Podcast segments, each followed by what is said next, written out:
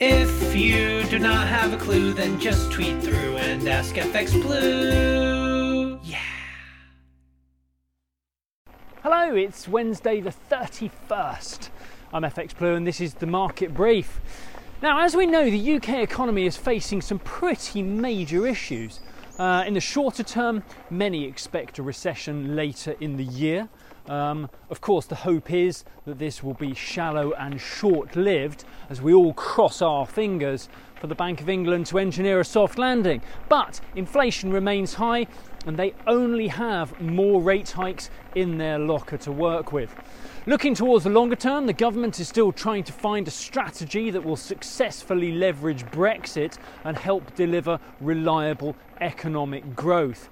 Um, broader sentiment suggests that Sunak's team may have the ability to get things running in the right direction, but with an election looming, their biggest challenge may be to persuade voters that they can be trusted.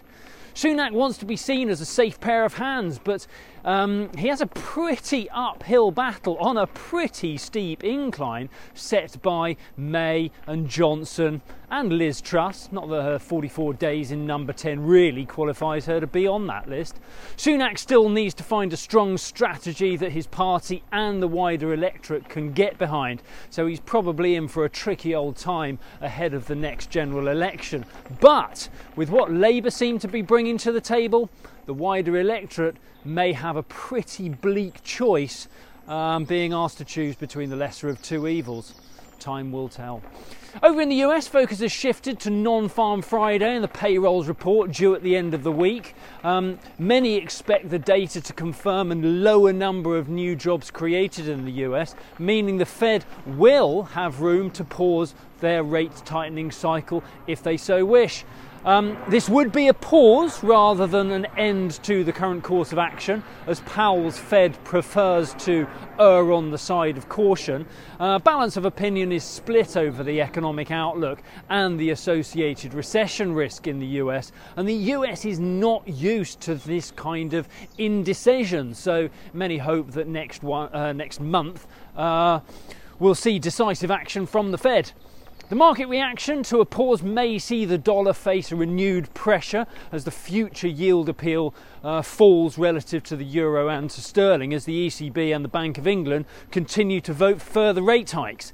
Indeed, the dollar fell yesterday uh, and the dollar index dropped to around uh, 103.85.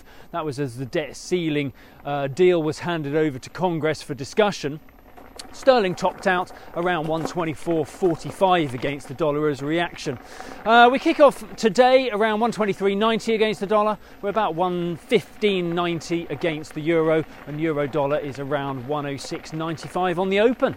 That's it from me. Have a great day. If you do not have a clue, then just tweet through and ask FX Blue.